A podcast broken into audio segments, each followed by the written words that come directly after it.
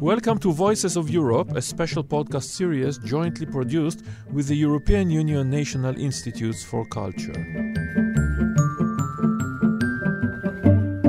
This podcast is produced together with the Austrian Cultural Forum and Lithuanian Cultural Institute in Israel.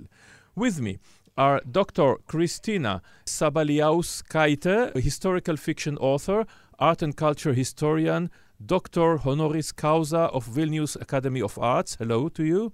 Hello, everybody. And Mr. Paul Schmidt, Secretary General of the Austrian Society of European Politics. Hello. Hello. My name is Oren Nahari. I'm a journalist from Israel and I am the moderator in this series of podcasts. And we will try to bring to you, in English and Hebrew, in different podcasts, of course, different aspects of Europe, the European Union, and its core values, history, vision, problems. And in this podcast, we will try to delve into a question with a seemingly obvious answer What is Europe? How to define it? Are the definitions of Europe geographical, political, cultural, historical?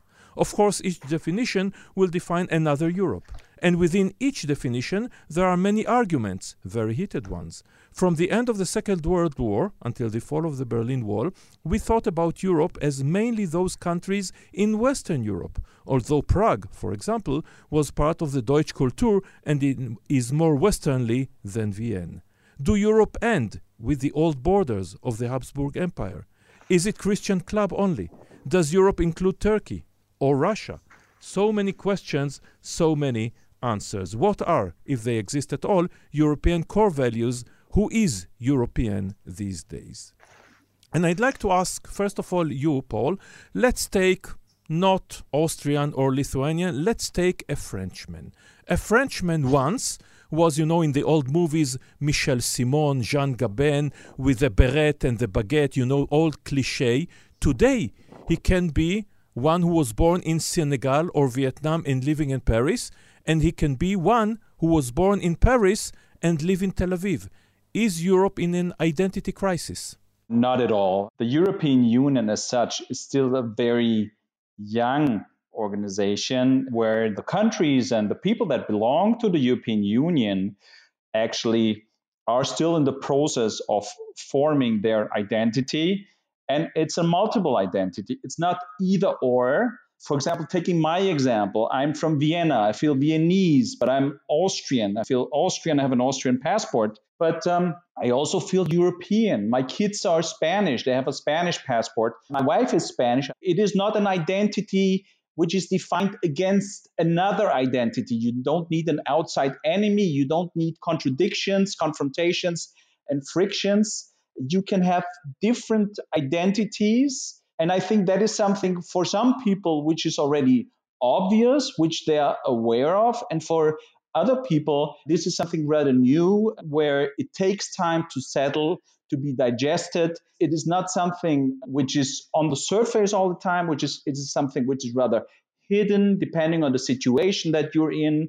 For example, when you meet in normal times, when you meet tourists outside of Europe, people quickly identify themselves as European. So it depends a little bit uh, where you are and of course where you live and how your life, your professional but also private life is developing.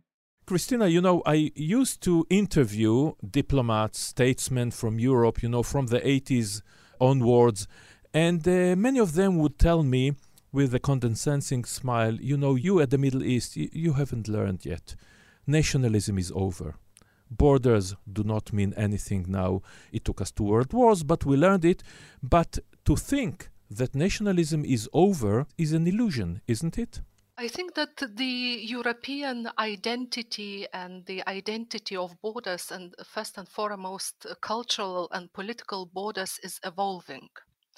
And what I'm a huge believer in, I'm a believer in profound studies of our European history because it gives us answers, enables us not to repeat our former mistakes because the uh, unions in Europe and the concept of being European evolved throughout the ages. We can speak of the Holy Roman Empire. Which was, uh, you know, the beacon of Christianity and the union of different countries and of certain religious and political ideology. We can speak of Polish uh, Lithuanian Commonwealth of the 16th and 18th century, which was a prototype of European Union indeed, because it has encompassed so many different cultures and languages and countries, and it was uh, a colossal, a big part on the European map. Then we can talk about the 18th century and Enlightenment and their identities, the French Revolution, the Napoleonic Wars, the 19th century nationalism. I mean, history is a process and I would disagree with the politicians and the diplomats that were stating to you that something is over, the nationalism is over, the borders is over. It is never over because history is a process and it's an evolving process and it's being defined by our daily choices and by our daily actions. Mr. Schmidt, I'd like to ask you, you know, at least from the 15th century on, perhaps even the 14th century on, the impact of Europe on the rest of the world is huge, is undeniable. We are talking about the Renaissance. We are talking about the age of the globetrotters, you know, Columbus and Cook and uh, Magellan, etc., etc. We're talking about the print. We're talking about the consequences of imperialism and science and the Industrial Revolution and the technological uh, superiority of Europe, and of course, Europe controlling so much of the rest of the world. Was it unavoidable, and what do you think are the consequences on Europe today? I agree what Kristina said that nationalism is not over. I understand that the generation that built uh, European integration after the Second World War with the motive of never again, never allow nationalism to rise, avoid wars, and secure lasting peace. I mean, the, the peace is lasting still within Europe for 75 years now. So that's the longest period we've had the last uh, centuries uh, without war. So that is actually the very positive impact of European integration, lasting peace.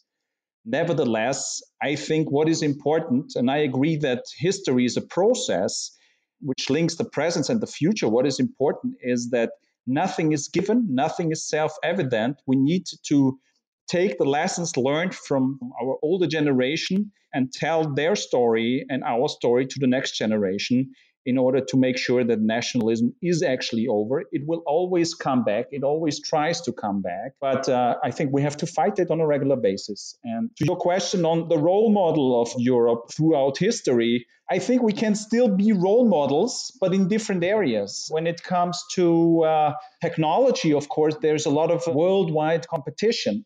But when it comes to our social economic model, when it comes to the fight of climate change, when it comes to the idea of setting international standards, I think Europe and the European Union, with its huge market, can make a difference if we actually stick together and pool our strength. I think uh, to try and speak with one voice, however difficult that is, will make us stronger and uh, will increase the world and geopolitical weight and the potential of Europe. Kristina, I'd like to continue with what uh, Paul said. You know, the European Union started as a market, but people do not live in market, they live in societies. And today, there are something like close to 30 countries, each with its own leaders, its own constitution, its own history and geography.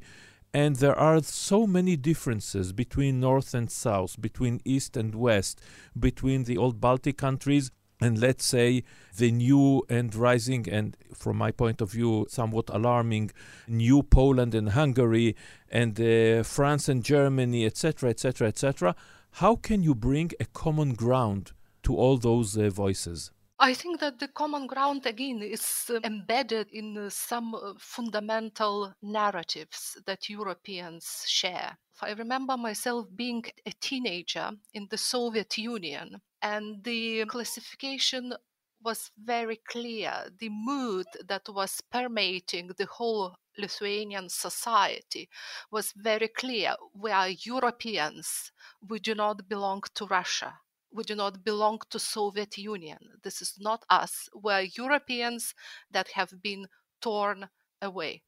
What is it? Religion, Greek myths, great literary narratives, uh, the European classics. What is it? I think, yes, all of this, but also the uh, profound respect for human rights, for the European individualism, for the Christian consciousness let's say that. Because we already have been mentioning the word guilt in what paul said you know sort of you know feeling guilt for our uh, european worldwide domination. Well other cultures non-european cultures they do not feel guilt. The concept of consciousness is quite different. And I think this is the important though very difficult to describe with few words, but this is the core of being European, sharing that common ground of values of narratives, of imaginary examples, of paradigm of great art and literature figures. This is what is the common shared ground. And I'd like to continue with it with you, Paul. Kristina said about something that uh, unite, let's say, some core values. She mentioned guilt. She said it's uh, only for Europeans. Let me remind you, you are talking to a Jew, so we know guilt. Believe me, we do. But human rights, let's say, the heritage, the Christian heritage, up to a point, and democracy. But how can you take these core values and put it into a political plan? How can you continue to say, okay, these are the values, now what? Let me start out by agreeing that you cannot fall in love with the single market. the European integration started from a technical, economic approach, but it has become very political. And I agree with you that people are very diverse and it is very heterogeneous. But this diversity might also be a richness in terms of language, culture, geography, history, a richness that increases the value added of European integration, but on the other hand, makes it more difficult to reach quick and effective and efficient decisions. But if you look at the United States of America, for example, they have different languages as well. They have 11 time zones, much more than we have within Europe and they have a high level of diversity as well. So it can be both. It can be enriching, but it can also be a challenge. Now, the countries that have joined the European Union, in fact, some of them don't remember what they have signed up to, but they have all signed up to uh, European treaties. And uh, Kristina uh, pointed it out well. These treaties are based on European values and the rule of law. And those values are, of course, inclusion, tolerance, justice, solidarity, non discrimination, etc., etc. And the objective of working together is clear. I mean, we're not streamlining everyone. We want to have a diverse, enriching cooperation. So the principle of subsidiarity, the, the, the federal character of European integration, I think is very important. But the objective is clear promote peace and the well being of the citizens. Now, of course, these values sometimes can be a contradiction because if you have a strategic goal which is driven from an economic reasoning in international politics, for example, you might have tensions there with your own values. On the other hand, I think the European Union is growing up in the sense that it cannot be Mr. Nice all the time. It cannot be an arbitration court. If it wants to become a global actor, it has to take decisions and it has to take sides. That's always a trade off and that can always be difficult. But we have shown, I think, uh, that we're making progress there. If you look at sanctions, for example, against Russia or against Belarus, if you look at our trade objectives, if you look at agriculture, if you look at economic and monetary issues, there has not been enough progress, but I think we're making progress there, however difficult that may be. Is it really a progress? Because you could argue that at least in recent years, you see recession in the support that the idea of the European Union gets within Europe you see more Euroscepticism, and not only from uh, Great Britain. And you see that people are not that uh, happy with the euro, you know, with the currency, European Bank, etc., etc. You could argue that the European Union the idea of the European Union is in recession. I wouldn't agree here. That depends very much the way you look at it. Okay. If you, for example, you do an opinion poll and you ask, do you want to return to your own old national currency or do you want to stick with the euro? I can tell you that a majority of those people who live in countries who have the euro as their currency would say, no, we are romantic people, but we're not that romantic. We'd rather stay with our current currency. Or if you ask whether people want to stay within the European Union or whether they want to leave, the UK is, is, is, is an outlier there. Okay, okay, and sometimes the Czech Republic too, but still also in the Czech Republic. But in all the other countries, you have big majority of people who say, no, no, of course, we'd rather be part of this family, although this is far from perfect. We happily criticize the functioning of the European Union. It is all work in progress. Nothing is, we're far away from being perfect, but we're not thinking about leaving. With all the problems we have and with all the crises that we had, we have always managed to advance. Sometimes what is missing a little bit, I mean, we like to criticize ourselves. That is one of our major and main hobbies. But sometimes we're lacking a little bit of self esteem. I think a lot has been achieved. Nothing is perfect. A lot more needs to be achieved and it needs to be done better.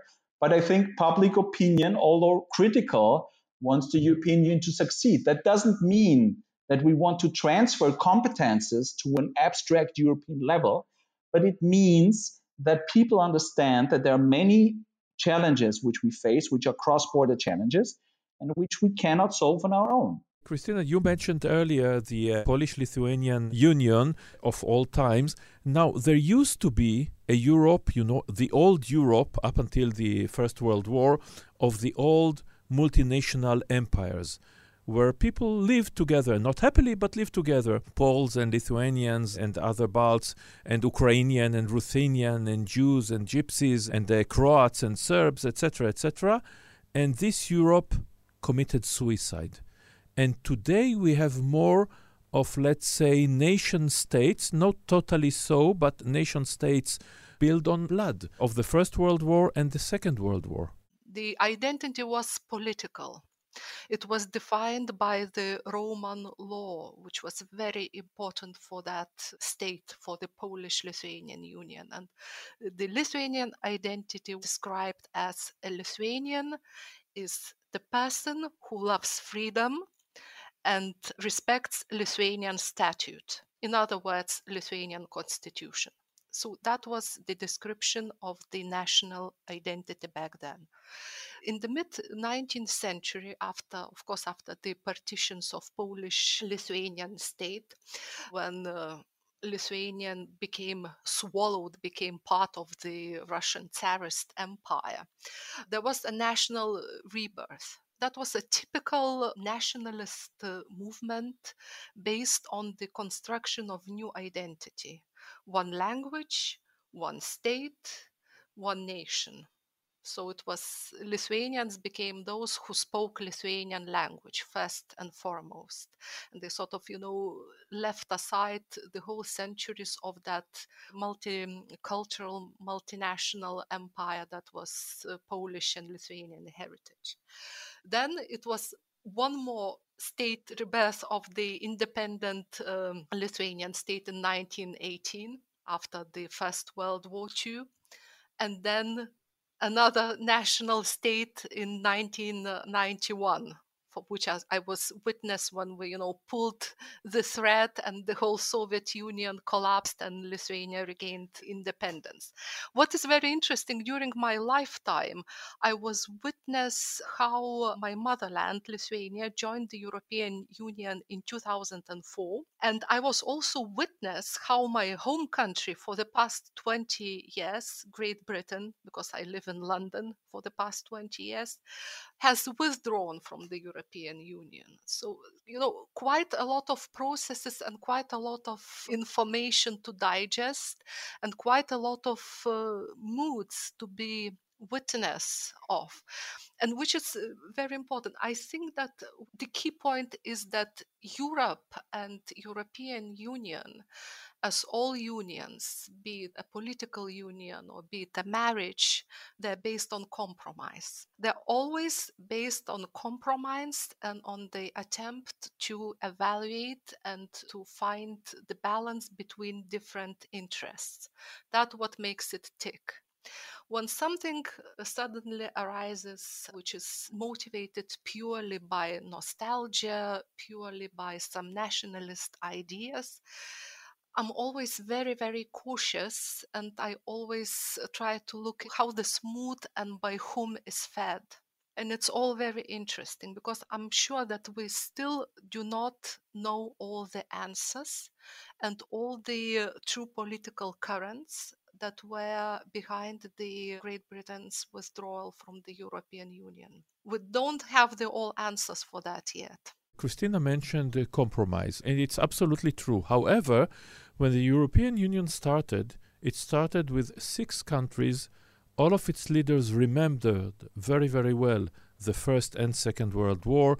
All of them came from the right, Christian Democrats, and it was six countries, and it could function.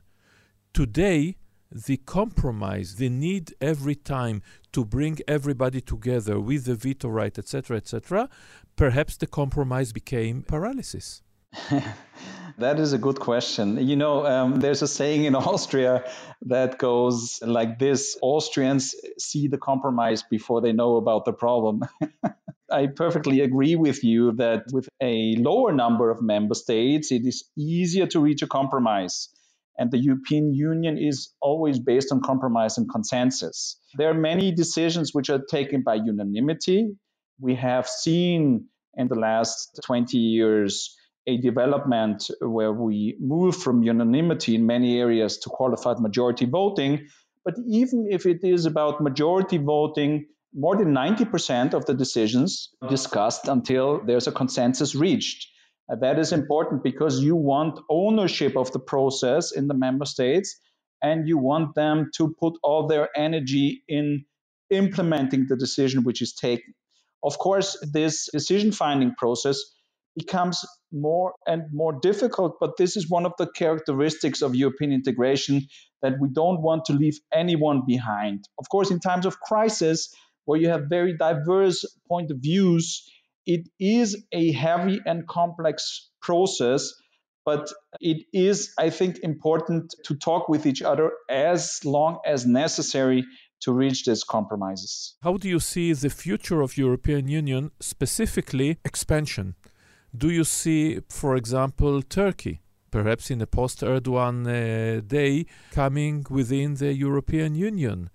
Do Austria, who remembered that the Ottomans reached Vienna twice in the, its history, would like this guest in the European Union? Perhaps even, I don't know, Russia, Ukraine, or to keep the club as it is at the moment? First, the Austrian focus is very much on the countries of the Western Balkans. Now, these six countries have to join the European Union over the next, let's say, more or less 10 years. You're talking about Serbia, Albania? Exactly. And these countries have to be ready. They have to implement reforms in order to be able to join. But also the European Union has to be ready. We've talked about the cumbersome and complex decision making processes. We still have some institutional setups which were set up for 15 or 12 member states. We're now with 27 member states. So the European Union has to be ready for these enlargements as well. That is one thing I want to say. The second point is it will be already a challenge to integrate the countries of the Western Balkan. Now, imagine Turkey. Turkey, from a demographic point of view, would be in 10, 20 years the biggest member state of the European Union bigger than Germany, maybe. So there's a balance of power issue here, but there are, of course, many, many other challenges. And as it is at the moment, I think we're much closer to the point in time where EU governments will say we have to stop any talks with Turkey. I mean, there are no enlargement talks with Turkey now, but the process is not closed. Every day there are more voices to stop the whole process. And even France said the other day, the French president, that we have to consider canceling the customs union which we have with Turkey. So we're moving in a completely different direction with Turkey which has nothing to do with enlargement, which has nothing to do with integrating Turkey into the European Union. On the other hand, the geographical position of Turkey will not go away. And there are many local and regional and personal connections with Turkey. So we have to make sure that we are, with all the rhetorical radicalization of words, we have to tune down all a little bit and we have to make sure that we find a working relationship and try to solve some problems together, which we have. Thank you. And my last question is uh, to you, Kristina. You mentioned earlier, you know, you grew up in uh, Soviet times in uh, Lithuania, and uh, as a historical fiction author, you are well aware, you know it, you feel it, you know all the conquests that happened in Lithuania and in Poland in those huge uh, areas of Eastern Europe. And of course, after the fall of the Berlin Wall, Lithuania was free of the Soviet Union and now part of the European Union. And you live in Britain, who left the European Union, who wanted to be free of the tyranny of Brussels, uh, to quote a few British. So, are you an optimistic or a pessimistic for the future of the European Union? I think it's a process and we have to always to look at the bigger picture. We have to look uh, into the context and of other cultures and of other global powers. Of course, you know, Russia, China, the Muslim world and so on and so on. And we have to be aware that some of those cultures they emulate European culture aesthetically, aspirationally. I mean, the Chinese can build their toy cities where they are copying streets of Paris or Venice, you know, somewhere in the middle of China. Las Vegas does it as well. Las Vegas, yeah, but they're not emulating that core, that core of values of the rule of law we were talking about. Therefore, I think in all of our best interest is the strong Europe of those countries who identify with those core values of being European, of the rule of law, of human rights, and so on and so on. Solidity of course the achieving the compromise and uh, satisfying all the different interests it's sometimes it's very boring and paralyzing and unnerving process but we must work on that because we simply have no other choice. Whether you know again flashback to a history vienna had the ottoman empire at their gates in 1683 and who came to help the poles and the Lithuanians with the Sobieski army. So I think that's the spirit because uh, we should defend our values, our lifestyle, our mode of being, and we don't have other choice than to be united to achieve that. I think we'd rather see an implosion of the United Kingdom than integration of the European Union. And uh, because before you've also asked me about Ukraine and Russia, I don't think that we will see a European Union which will expand and enlarge that far. I think what we will see in the next decades is a deepening of the cooperation between the members of the European Union and an improvement of its global role. I think that is our perspective and that's the spirit which we follow. Thank you very much for this extremely interesting talk. Thank you, Paul Schmidt, Secretary General of the Austrian Society for European Politics in Vienna. Thank you very much for having us, for inviting us. And Dr. Kristina Sabaliauskaite, historical fiction author, art and culture historian from Vilnius Academy of Arts. Thank you very much for fascinating talk. I'm Oren Nahari. Thank you very much and be seeing you.